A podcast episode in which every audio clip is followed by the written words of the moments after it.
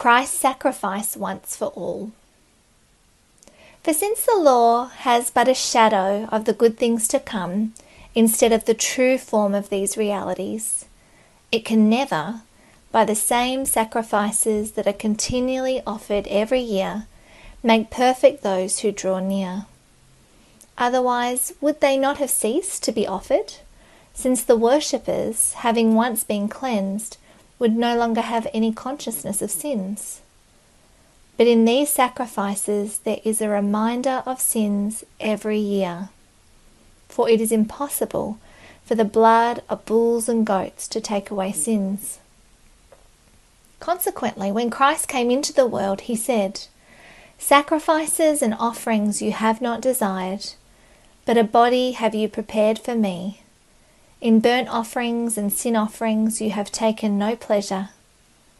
Then I said, Behold, I have come to do your will, O God, as it is written of me in the scroll of the book.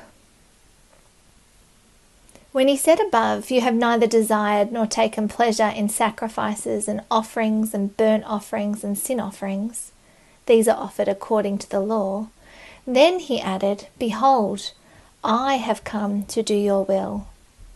He does away with the first in order to establish the second. And by that will, we have been sanctified through the offering of the body of Jesus Christ once for all. And every priest stands daily at his service, offering repeatedly the same sacrifices, which can never take away sins. But when Christ had offered for all time a single sacrifice for sins, he sat down at the right hand of God, waiting from that time until his enemies should be made a footstool for his feet. For by a single offering he has perfected for all time those who are being sanctified. And the Holy Spirit also bears witness to us for after saying, This is the covenant that I will make with them after those days, declares the Lord. I will put my laws on their hearts and write them on their minds.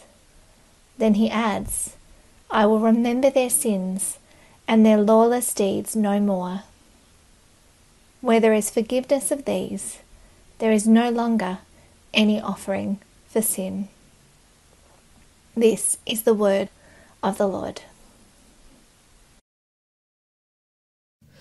Well, good morning, everyone. Uh, it's great to see you all. Well, kind of see you all uh, again. It's been a while since I've been able to share, and so uh, I'm really excited to have the opportunity uh, to talk with you all this morning. Although, of course, I'd much rather standing in this empty building be um, speaking in person, and hopefully that's n- not too far away.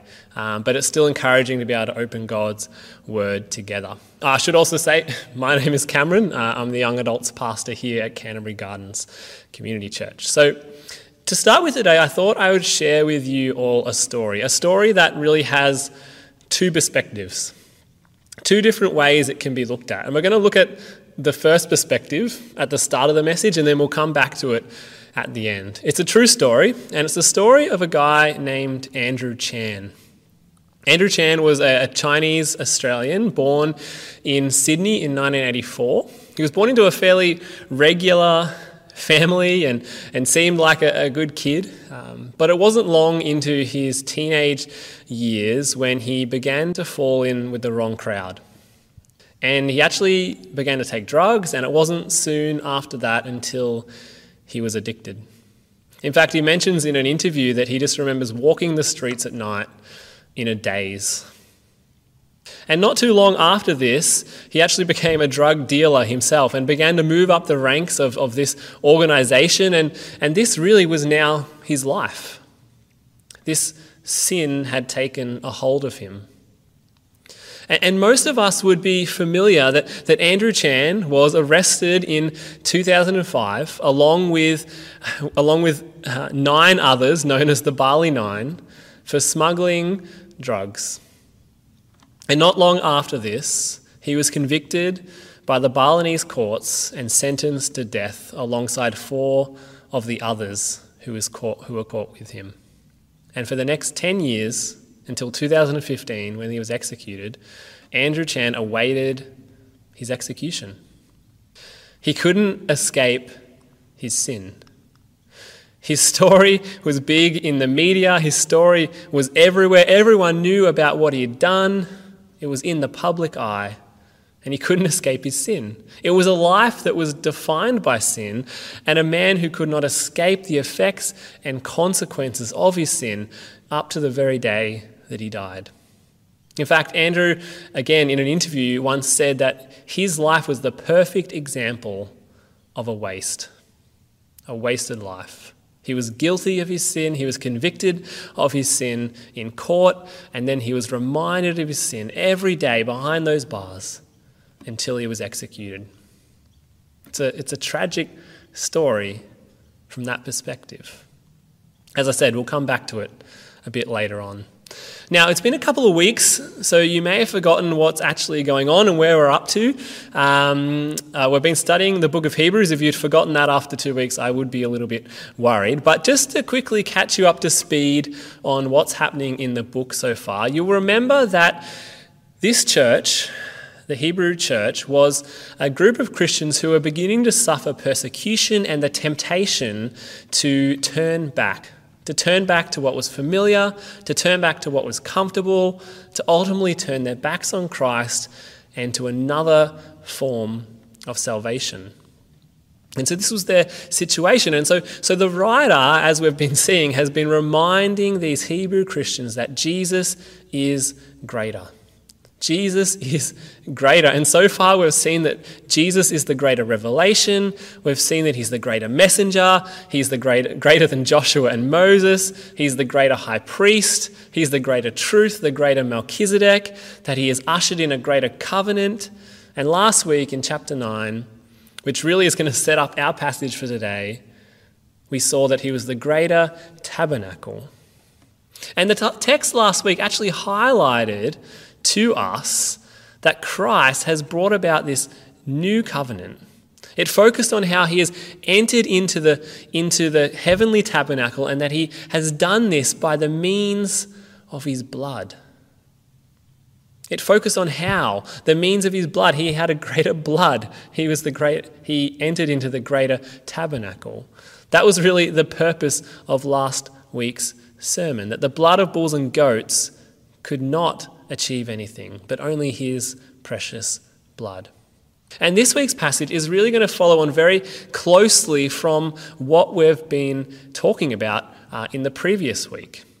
It's going to focus on um, that same sort of theme, except it's slightly different. You know, some Bible passages, when you read through them, it's really hard to figure out what's going on. It's hard to know what the major theme is, but some passages are really easy. And this passage actually made it really clear what the major theme was. In fact, in these 18 verses that we're looking at today, the word offering or sacrifice was used 12 times, the word sin was used eight times, and the word either perfected or clean or sanctified was used five times.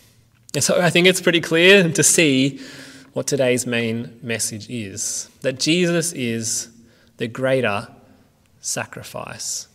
Jesus is the greater sacrifice.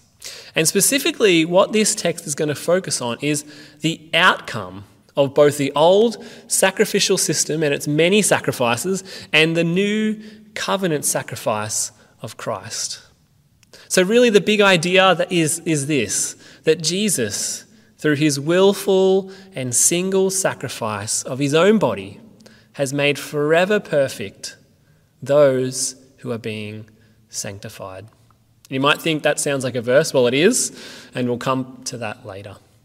And so, this main point is going to be shown to us in, in three steps, which, surprise, surprise, will be our three points. First, it's going to show us the inadequate outcome of the many old covenant sacrifices. Then, it's going to show us the single and greater sacrifice of Christ. And then finally, it's going to show us the outcome of that single and greater sacrifice. So that's our blueprint. That's our three points that we're going to be looking at today. And I hope you see that when these truths catch our hearts, it makes all the difference to our Christian lives. So open your Bibles to Hebrews chapter 10. I always want to emphasize to have your Bibles in front of you, not just to be listening to what I'm saying, but checking for yourself what the scripture says. So open God's word now. And as you do that, I'm going to pray for us. I invite you to pray with me. Heavenly Father, I just want to thank you that we can continue this wonderful series together. Thank you that once again today, we will be able to see just how amazing you are, Jesus. Just how much better you are than anything else. Lord, give us the eyes to see what is going on in our own hearts. Give us your Spirit's power to change, and give us your strength to worship Christ for all that he is worthy of. In Jesus' name, Amen. Well, the passage has already been read to us. Thanks for doing that Mal. So why don't we just jump straight into it, looking at verse 1. We'll make our way through this text. Here's what verse 1 says For since the law has but a shadow of the good things to come, instead of the true form of these realities, it can never, by the same sacrifices that are continually offered every year, make perfect those who draw near. All right, well, why don't we stop there briefly? As I said, at the beginning. The, the text is going to highlight, first of all, the outcome of the, the many sacrifices offered uh, under the old covenant. And really, this first verse brings out the first inadequate outcome. It says that it can never, by the same sacrifices continually offered year in and year out, make perfect those who draw near. It could not make people perfect. Why not? Well, we talked about this a little last time, but, but the old sacrificial system didn't actually deal with the real problem of sin in our hearts. It dealt with some external issues, but, but it couldn't deal with the internal problem of our sin. That's why, once again, we get that reminder. Did you see at the start of those verses of the Old Testament law, with its sacrificial system, is but a shadow of the good things to come? And it's worth reminding you of Paul's great analogy that he used and explained to us about a shadow that it can show us some things, but it's never a substitute for the real thing. A shadow is reflecting really what ultimately matters, which is the true reality. So these sacrifices offered every year in what I can only describe as a very tiring act, tragically, it could not make perfect those who drew near. But the passage continues to build on this. Look at verse 2 with me. Otherwise, would they have not ceased to be offered, since the worshippers, having been once cleansed, would no longer have any consciousness of sins? But in these sacrifices, there is a reminder every year of sins. For it is impossible for the blood of bulls and goats to take away sins. So, did you catch there what the second inadequate outcome of the Old Testament's many sacrifices were? That it could not deal with the consciousness of sins. Because you see, rather than removing sin, the old system just reminded of sin time and time again. Did, did you catch that in the verses that the high priest would actually have to offer sacrifices every year for his sins and for the people's sins. And just step into their shoes for a moment. Imagine if you were those people. Every year, there's this reminder for you to go over your past year and think of all the sins you've committed and hope that this high priest would atone for them. Hope that he would come back out. It was a constant reminder, time and time again, that your sin is still there and the sacrifice isn't fully sufficient. It's tiring, right? And then this passage summarizes by reminding us that the blood of bulls and goats can never, never take away sins. And so there are the two inadequate outcomes of the Old Testament system. It, it couldn't make perfect those who drew near, and it because it only deals with external issues. And secondly, it can't deal with the consciousness of sins. There's a constant reminder, year after year after year, You know, the first thing that came to my mind as I was thinking through this was actually the COVID vaccines. bear with me for a moment. I was thinking that it's actually a really helpful illustration um, behind this old, old sacrificial system because you see, just like the vaccines, the vaccines, even once you're double vaccinated, it doesn't actually deal with the problem of the virus. You can still get it, you can still pass it on. Sure, those things are reduced, but it still happens. It doesn't actually deal with the, the core problem of the virus. And it looks like this anyway, that we'll actually be ha- having to have booster shots every year. So even though we might be able to kind of get back to some kind of normal living and, and maybe forget about COVID briefly, we'll be once again reminded when we get those jabs that it's not finished, it's not over. The vaccinations aren't sufficient to eradicate the virus. This is the same problem with the old sacrificial system. It couldn't deal with the virus of sin. It couldn't deal what was, with what was in our hearts. and it reminded us over and over and over again that sin was a problem and it didn't look like it was going away. And so, this is kind of what it's bringing out of these first two points. So that's our, that's our first point the inadequate outcome of the Old Testament system. It can't perfect and it can't deal with consciousness of sin. But let's keep moving through this passage because it's going to turn now its attention to the greater sacrifice of Christ. That is the reality that this old system is actually pointing forwards to. Look at verse 5 and read with me. Consequently, when Christ came into the world, he said, Sacrifices and offerings you have not desired, but a body you have prepared for me. In burnt offerings and sin offerings you have taken no pleasure. Then I said, Behold, I have come to do your will, O God, as it is written of me in the scroll of the book. When he said above, You have neither desired nor taken pleasure in sacrifices and offerings, and burnt offerings and sin offerings, these are offered according to the law, then he added, Behold, I have come to do your will. He does away with the first order in order to establish the second. And by that will, we have been sanctified through the offering of the body of Jesus Christ once for all. So you see here this passage drawing our attention to Christ as the better sacrifice. And there's, and there's three things to notice here. First of all, notice that this whole section is really building on a quotation from Psalm 40. That's where these verses come from Psalm 40, verses 6 to 8. If you want to go read them, uh, it's worth checking them out. But what is it actually saying in this psalm? Well, it starts out by stating a common message that we heard across the Old Testament. It happens often in the Psalms, often in the prophets, that God does not delight in offerings or sacrifices. Now, I don't know about you, but that makes me go, but God, didn't you institute the offerings and the sacrifices? And yes, He did institute them.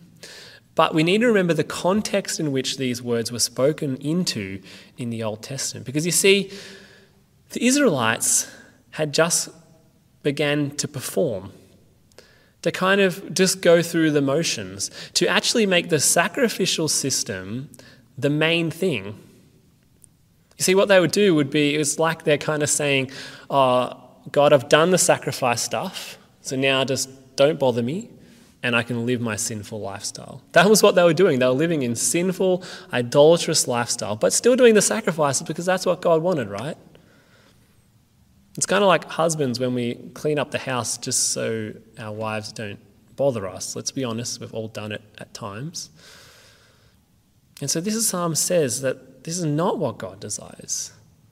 In fact, this whole system was just a shadow, as we've heard, of the true and better reality to come.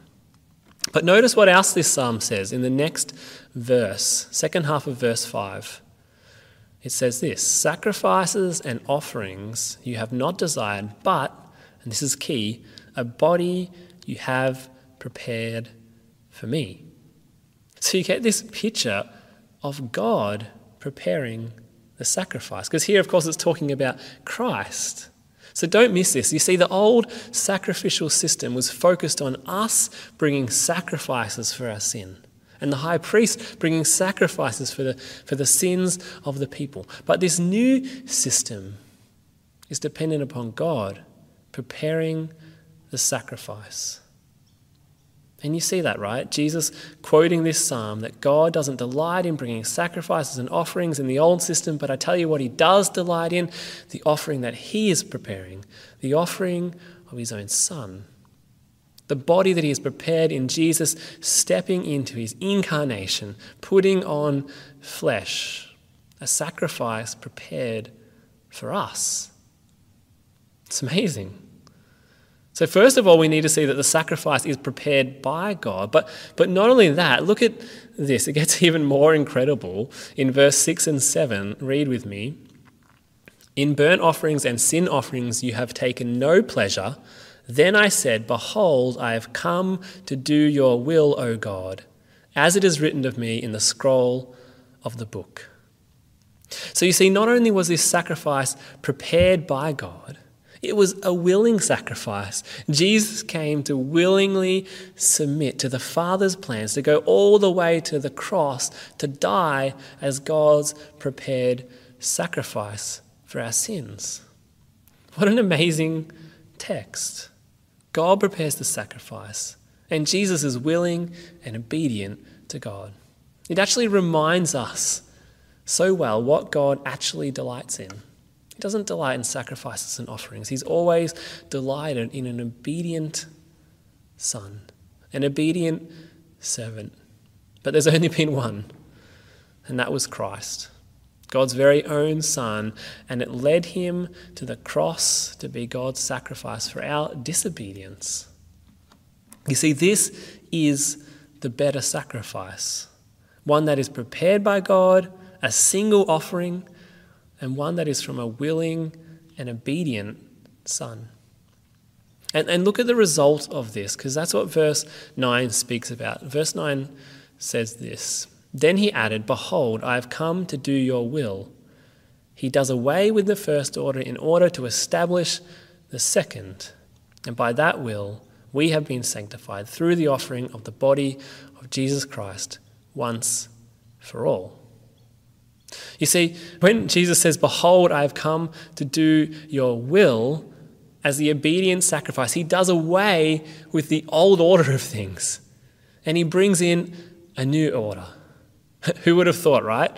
After all, we did need a new world order. It just happened 2,000 years ago when Jesus Christ ushered in, through his single sacrifice, a new system which enables us to be sanctified and made clean. It's actually an incredible verses to reflect upon. All right, so we've seen the inadequate outcomes of all the many sacrifices of the old covenant, that it couldn't make us perfect. It, it, it, it just brought constant reminders of sin. And now we've seen the, the single and, and obedient greatest sacrifice prepared by God in Christ. And now we're going to turn to the next section, which is going to highlight the outcome of Christ's single sacrifice for us. Look at verse 11. Here's what it says And every priest stands daily at his service, offering repeatedly the same sacrifices which can never take away sins.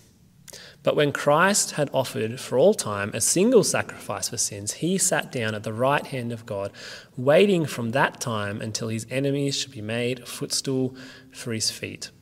For by a single offering he has perfected for all time those who are being sanctified.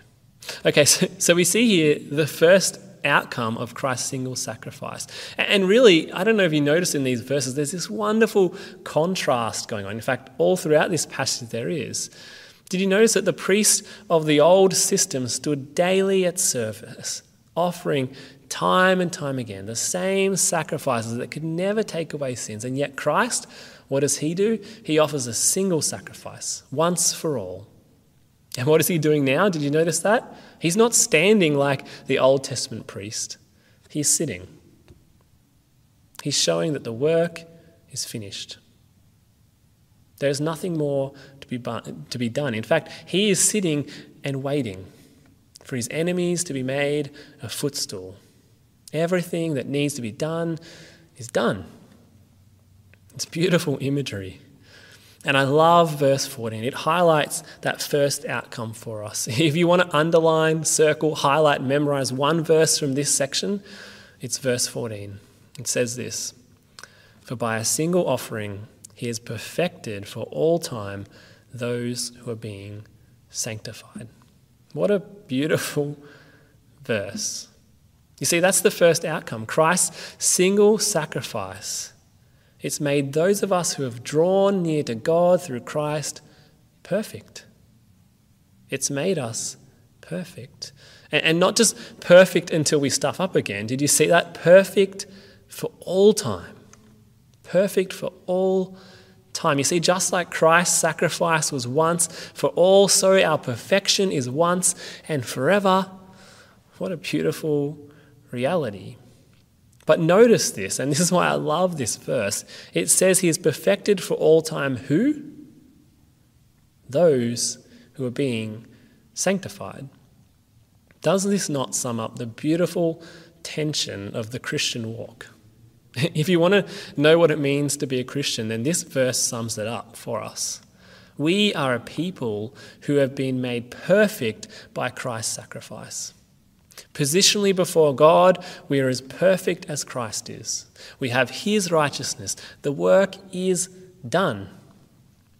And yet, we're also a people who are being made perfect, who are being sanctified, who are being transformed, who, who still sin but are learning not to.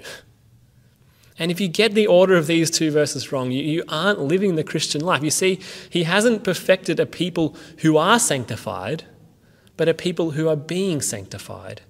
His perfection for us through Christ is the beginning point of our sanctification and being made like Him. We are sanctified from a place of perfection. I love that.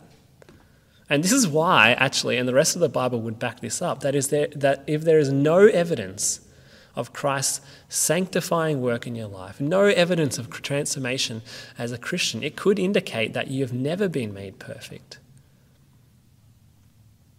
This perfection is for all of us who are day by day being transformed into Christ's likeness. Praise God. So, the first outcome, we have been made perfect forever when we come to God through Christ.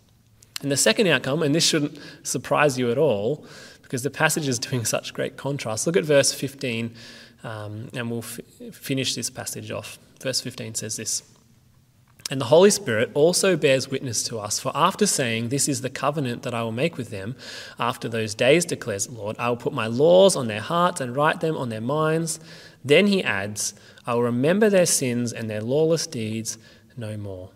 Where there is forgiveness of these, there is no longer any offering for sin. So, do you see the second outcome there?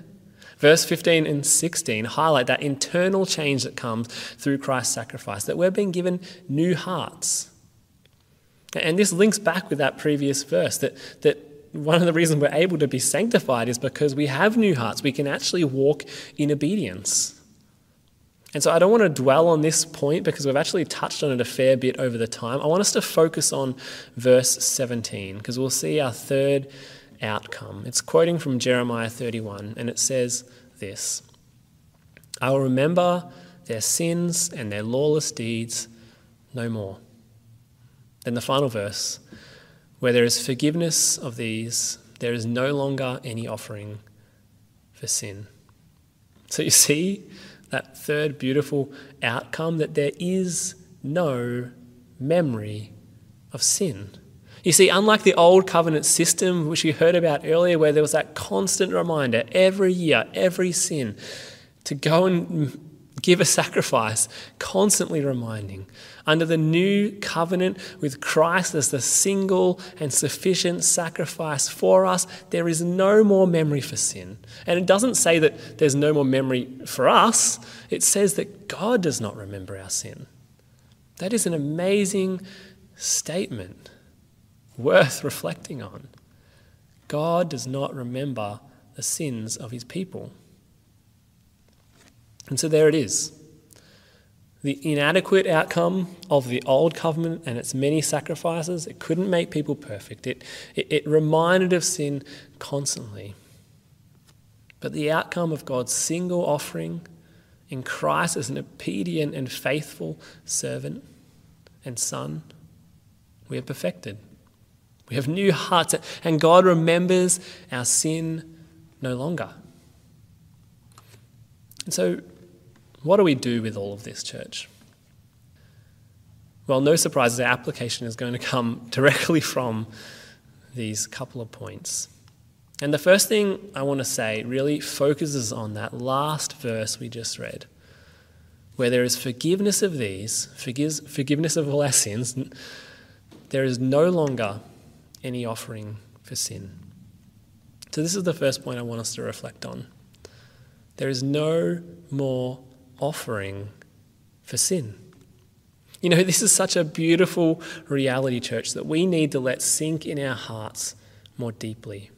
We have been made perfect. There is no more offering for sin needed. There is no more atonement ever needed for the sins of my life or your life when we've come to Christ. And yet, even though we believe this truth, and I'm pretty sure most people in our congregation believe this beautiful truth, we often don't live like it. We reveal that our hearts are still coming to terms with this truth. You see, ever since the garden, when Adam and Eve sinned, what did they do? What did they do? What was their response? They covered themselves with fig leaves. It's kind of like you get this image of them feeling their shame and their guilt and they sin and they just grab whatever is closest to them and try to cover themselves. And you know, church, this impulse still exists within us today. So that even though we say we believe this truth and we do, there is a part of us that still lives if it is not true. We still hide behind our fig leaves. We still try to grab at whatever's close to cover our shame and our guilt and our sin. You know, sanctification is the process of God slowly removing our fig leaves and us realizing ever more deeply how sufficient Christ is as our covering. And the challenge of this morning is to ask God this question What might you be grabbing hold of to try and cover your sin? You know, you want a good test for how well we are living according to the reality of this truth is this. Do you, do you fear being found out? Do you fear people knowing the real you? Are you able to live openly before other believers, willingly admitting your sin and when you're wrong, not being afraid of, of being found out, or do you hide? And, and we all do. The question just is what are we hiding behind? What are we desperately trying to cover ourselves with that people might not see how sinful we really are? It might be our, our careers, our, we might be pursuing that as hard as we can because maybe that will, will cover for how sinful I am. It, it might be our intellect that we can just be smarter than anyone else, and maybe that covers up for my sin and my shame and my guilt. It, it might be our Bible knowledge. This is how, how insidious this impulse in us. We can take our Bible knowledge and, and try to make our understanding of it a covering for our sin. It could be something else. What are we hiding behind? I encourage you to ask and wrestle with that question with God. You see, church, the extent to, that we realize and deeply understand in our hearts that Christ's sacrifice has covered us once and for all will be the extent that we as a church can walk in openness and forgiveness as a community. Understanding this truth enables us to take the risk, and it is a risk, of uncovering the dark places of our hearts, knowing that Christ has covered whatever we find. It enables us to confess to one another and to God and to stop hiding. So, church, can we, can we stop hiding? Can I stop hiding? This passage encourages us to do that. And maybe you're not a Christian listening to this talk this morning.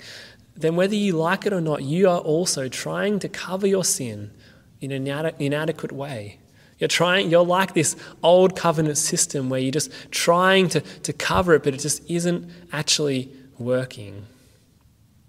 And you know, I think deep down, you actually know that you're sinful. You actually know that you're not a good person. Sure, you might be able to convince yourself you're a good person temporarily when you compare yourselves to worse people than you. I mean, Adam Cat, uh, um, Andrew Kate last week, uh, a couple of weeks ago, said that that's why the news is on. It shows us all the bad people so we can feel better about ourselves. But I think you know the shame, you know the guilt. And whether you like it or not, you're running to coverings, things that, that can, can cover your sin and the shame that you feel. Whether it be trying to let your good works outweigh your bad works, or whatever it is, let this passage remind you that this will not work. We cannot cover ourselves by our own sacrifices.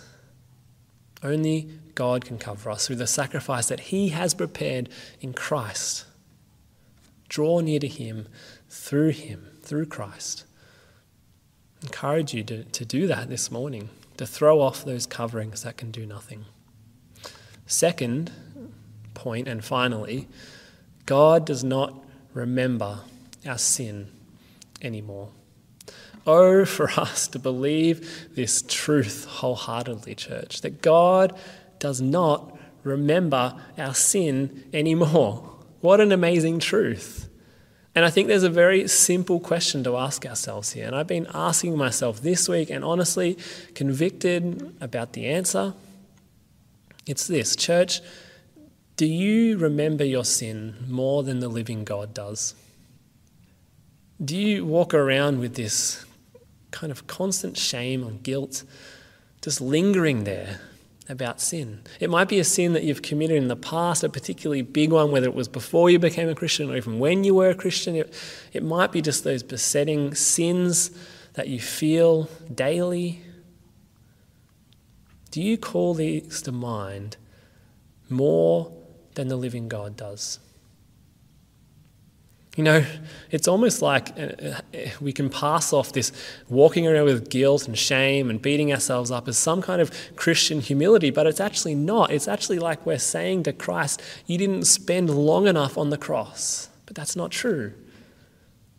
God does not remember our sins anymore. Are we allowing the shackles of sin that has been paid to linger in our hearts?